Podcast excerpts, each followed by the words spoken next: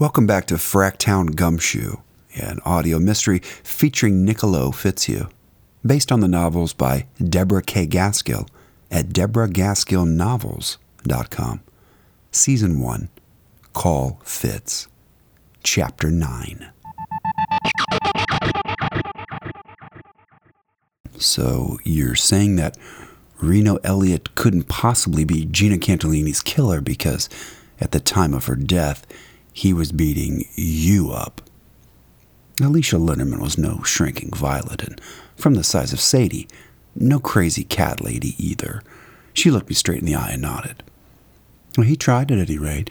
He grabbed me by the arm, as you can see, and he slapped me a couple times, but Sadie put an end to that real quick. She had him quartered in the bathroom by the time the police responded. Didn't you, girl? Alicia pulled her sleeve back down and panted the padding mastiff on the head. I'm too nearsighted to be a good shot, so as a woman living alone, Sadie's the next best thing. She proved that Sunday night. Elliot was taken in and charged with misdemeanor domestic violence, but they let him go, ROR. Released on his own recognizance, I nodded. I'm surprised they didn't show up in the paper. Alicia shrugged. I can't comment on how the police do or do not handle press inquiries on one of their own. There's an awful lot of ugly going on at the FPD right now. I'm sure you could get a copy of the report, though. I sighed. If they filed one. I don't believe, and Jim Ambrosey doesn't believe, that his client Michael Atwater is guilty. I hoped I was onto something with Reno Elliott, but I guess not. I hate to disappoint you, Mr. Fitzhugh. I'd like to hang the bastard as much as you would, but I think a murder charge won't stick. Alicia picked up her glass of wine and walked towards the kitchen. Can I get you something to drink? A glass of wine? A beer? It might take the sting off a bit. Call me Fitz, I said, following her into a small kitchen that was just as trendy as the living room. Sure, a beer sounds great. Alicia opened the fridge and leaned over to pull a beer from the bottom shelf. I liked the look of her round behind, still in the conservative navy work skirt she'd had on when she walked out of the courthouse. She stood quickly, catching my stare, and blushed as she handed me the beer. She pulled a Pilsner glass from the cabinet and set it on the kitchen table across from her wine glass. Have a seat, Fitz. Tell me about yourself. I twisted the cap off the beer bottle. What do you want to know? I turned to toss the bottle cap into the trash can behind me. Or should I ask, what have you heard? Alicia smiled and took a sip from her wine. A couple friends over in domestic court that mentioned you one or two times. I know you do a lot of work for the divorce lawyers in town. I nodded. That's true. I retired from the police force about 7 years ago and got my PI license. It pays the rent. She looked down at her wine glass and spun it between her fingers. She looked up over her spectacles. Her eyes were cornflower blue, ringed with the thick black lashes that sucked me in with their intensity. You married? I'm separated. Oh. What's that mean? She smiled and shrugged. Just asking. So let me ask you a question. How'd you end up in Fawcettville and with Reno Elliott? Her smile turned a little sad. I came to Fawcettville basically so I could be a big fish in a small pond, maybe make my name on a big case or two. As for my personal life, I was just out of Cleveland Marshall College of Law and tired of working in Akron when I met Reno on a case. As a defendant or as a witness for the state? I took a sip of my beer. I liked this girl. I liked her a lot.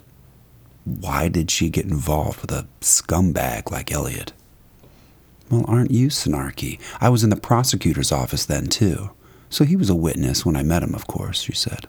I wasn't aware of his background then, and over the last year, as I learned more about him, defended him to everyone I knew, like anybody involved with a jerk does. Was this the first time he hit you? Well, he was never the calmest guy I ever dated, but in the last 6 months or so, I saw a lot more anger. I don't know why. We had more arguments, and they escalated pretty quickly. Before Sunday, I never understood that dynamic with the DV cases I'd handled. Let's just say I became a little more sympathetic. I'll bet. Mind if I ask why you and your wife separated? She looked at me again with those fierce, cornflower blue eyes. It was a bit of a compromising situation. Let's just say that. I've heard about you, too. Her eyes didn't move from my face. She may have just split up with a boyfriend, but this girl wasn't letting any grass grow under her feet. I shifted uncomfortably in my chair. I was always faithful to my wife, okay? I thought you said you were caught in a compromising position. It wasn't what it looked like, but, unfortunately, I can't convince her of that. I understand. She didn't look like she believed me. We were silent for a moment as each of us sipped on our drinks, both trying to figure out what hung in the air was between us, whether it was going to stay professional or veer dangerously, for me anyway, into the personal. It was probably best to change the subject. I hear your boss is running for office. Yes, he wants to be the next Common Pleas Judge. Think he'll be a good one? She took a sip of her wine before she answered. I think he'll be pretty good. Dennis is a good guy. That sounds pretty non-committal. I always liked working with him when I was with the PD. You know something I don't? She just shrugged and smiled. We're kind of getting roped into campaigning for him. Unofficially, of course. He hasn't got anyone running against him yet, but he's bought us all tickets to some big thing this weekend. The symphony benefit? Yes. He's aware of the current ethics law, so anyone who didn't want to go didn't have to. Everyone in the office has rented tuxedos, and we'll be wearing campaign t-shirts with them, Lance for Judge, or something like that. My wife plays cello for the symphony. Her name's Grace Darcy, Dr. Grace Darcy. She teaches music theory at the college, and cello, of course. Oh. So will you be there? The blue eyes drilled through me again. Yes, I will. Grace is performing. It was time to go. I stood, drained my bottle, and sat the empty on the counter. I want to thank you for your time and the beer. I'm sorry for what happened to you, but it clears Officer Elliott of murder.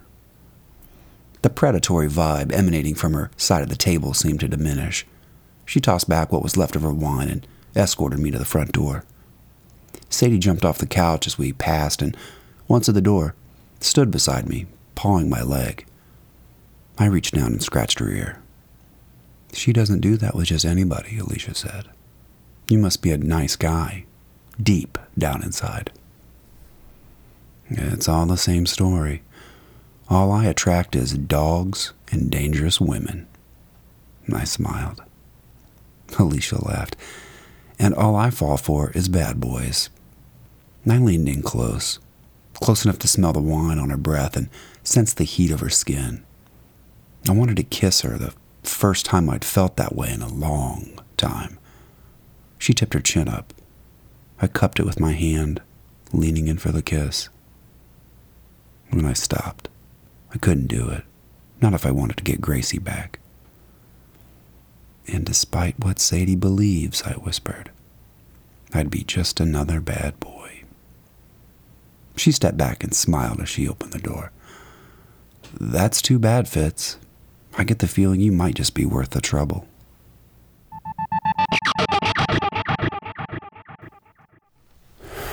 Back in my office, I sat the cardboard tray holding my fast food dinner on the desk and flopped into my chair.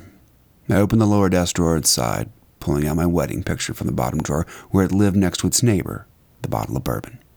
I held the wood frame in both my hands. We'd gotten married at City Hall by the judge. Gracie was wearing an off-white dress that stopped her knees in a small veil. She carried a bright red bouquet of roses. Her snooty parents didn't attend. I wore my best navy suit. My mother took the picture of the two of us standing in front of the smiling judge. Saturday night was the symphony benefit, and an event we'd made into a standing date. It generally followed a standard theme, beginning with a cocktail hour, then moving to dinner, and themed tables extravagantly decorated by a group of symphony spouses. Following dinner, there was an auction of items donated by area businesses, then the symphony performed. If you were in business or in politics, it was a great place for recognition and meeting with your constituents, as Dennis Lance obviously had planned. Anyone who thought they were anything usually attended, along with the longtime symphony supporters and music school faculty from the college. I took my paper dinner napkin and wiped a smear from the glass covering the photo. Gracie and I were a fixture there. Now that we were separated, why did I even decide to go? Would Gracie even acknowledge me there? Could I stand to see her next to Van Hoven all evening? By the time I'd met Gracie, I had decided to settle down. The horn dogging I'd done was a thing of the past. Or had Maris Monroe just scared the shit out of me. Back then I had an apartment in one of the old converted Victorians in New Tivoli, 6 blocks from my newly widowed mother.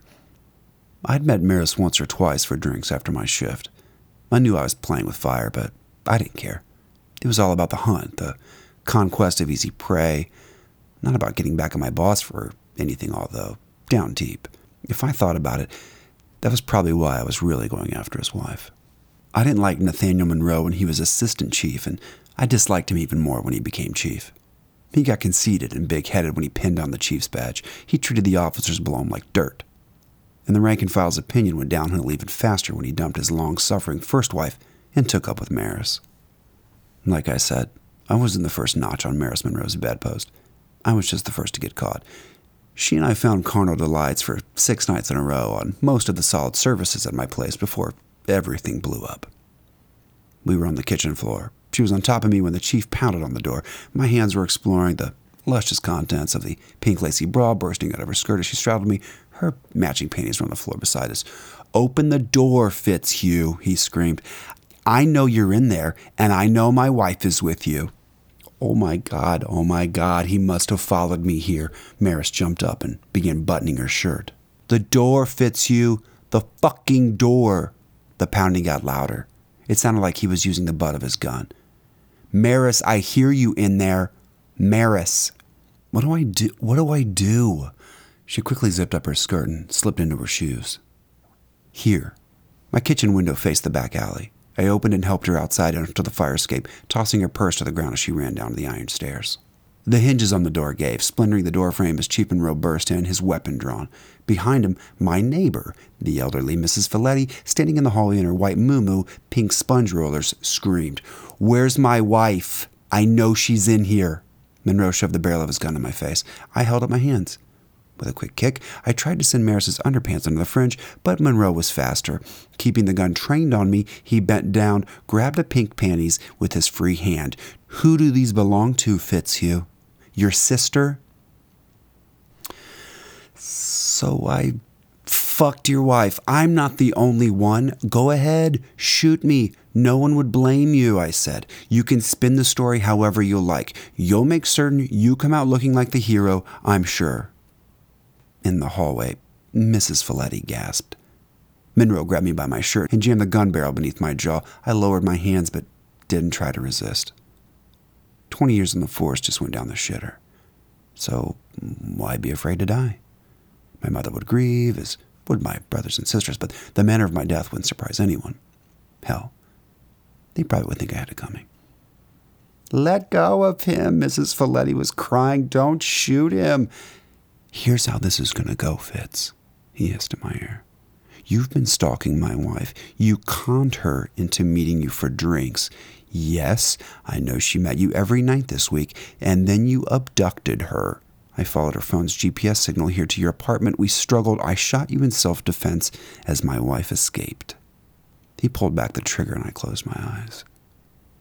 I was going to die over a goddamn piece of ass.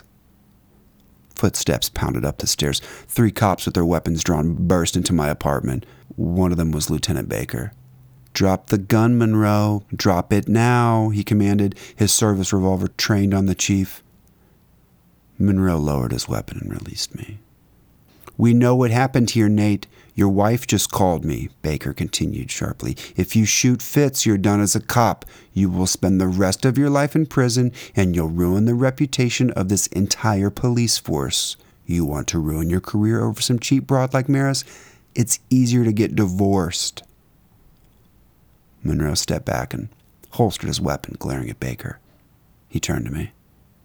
"You got lucky, Fitz. I had every right to blow your brains all over this wall. I want you in my office at 10:30 tomorrow morning. There will be disciplinary action." Monroe and the other two cops left the apartment. Baker waited until the door downstairs was closed to speak. "You're a good cop, Fitz. Even though you've pulled a lot of stupid personal shit over the years, I want your retirement papers on my desk half an hour before you're supposed to meet with Monroe. You're not going to that meeting with him. This is for your own good, and you know it." Within 6 weeks, thanks to some pals at the Bureau of Criminal Investigation, I had my PI license, and 6 months later, I met Gracie. Had I learned my lesson with Maris Monroe, or had I been lucky enough to meet the love of my life? I never could decide which one it was. I traced Gracie's face on the photo with my finger. Even though I might not be able to nail Reno Elliott with Gina Cantolini's murder, I would find out who really killed Gina Cantolini. The big question was if I could get Gracie back.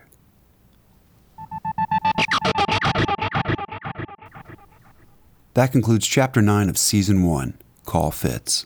Fracktown Gumshoe is read and produced by Scott H. Shelton at scottyboombox.com. Every week a new chapter will be released, so subscribe now on iTunes, or if you can't wait to find out the ending, you can go buy the book or the ebook right now at DeborahGaskillNovels.com. Thanks for listening.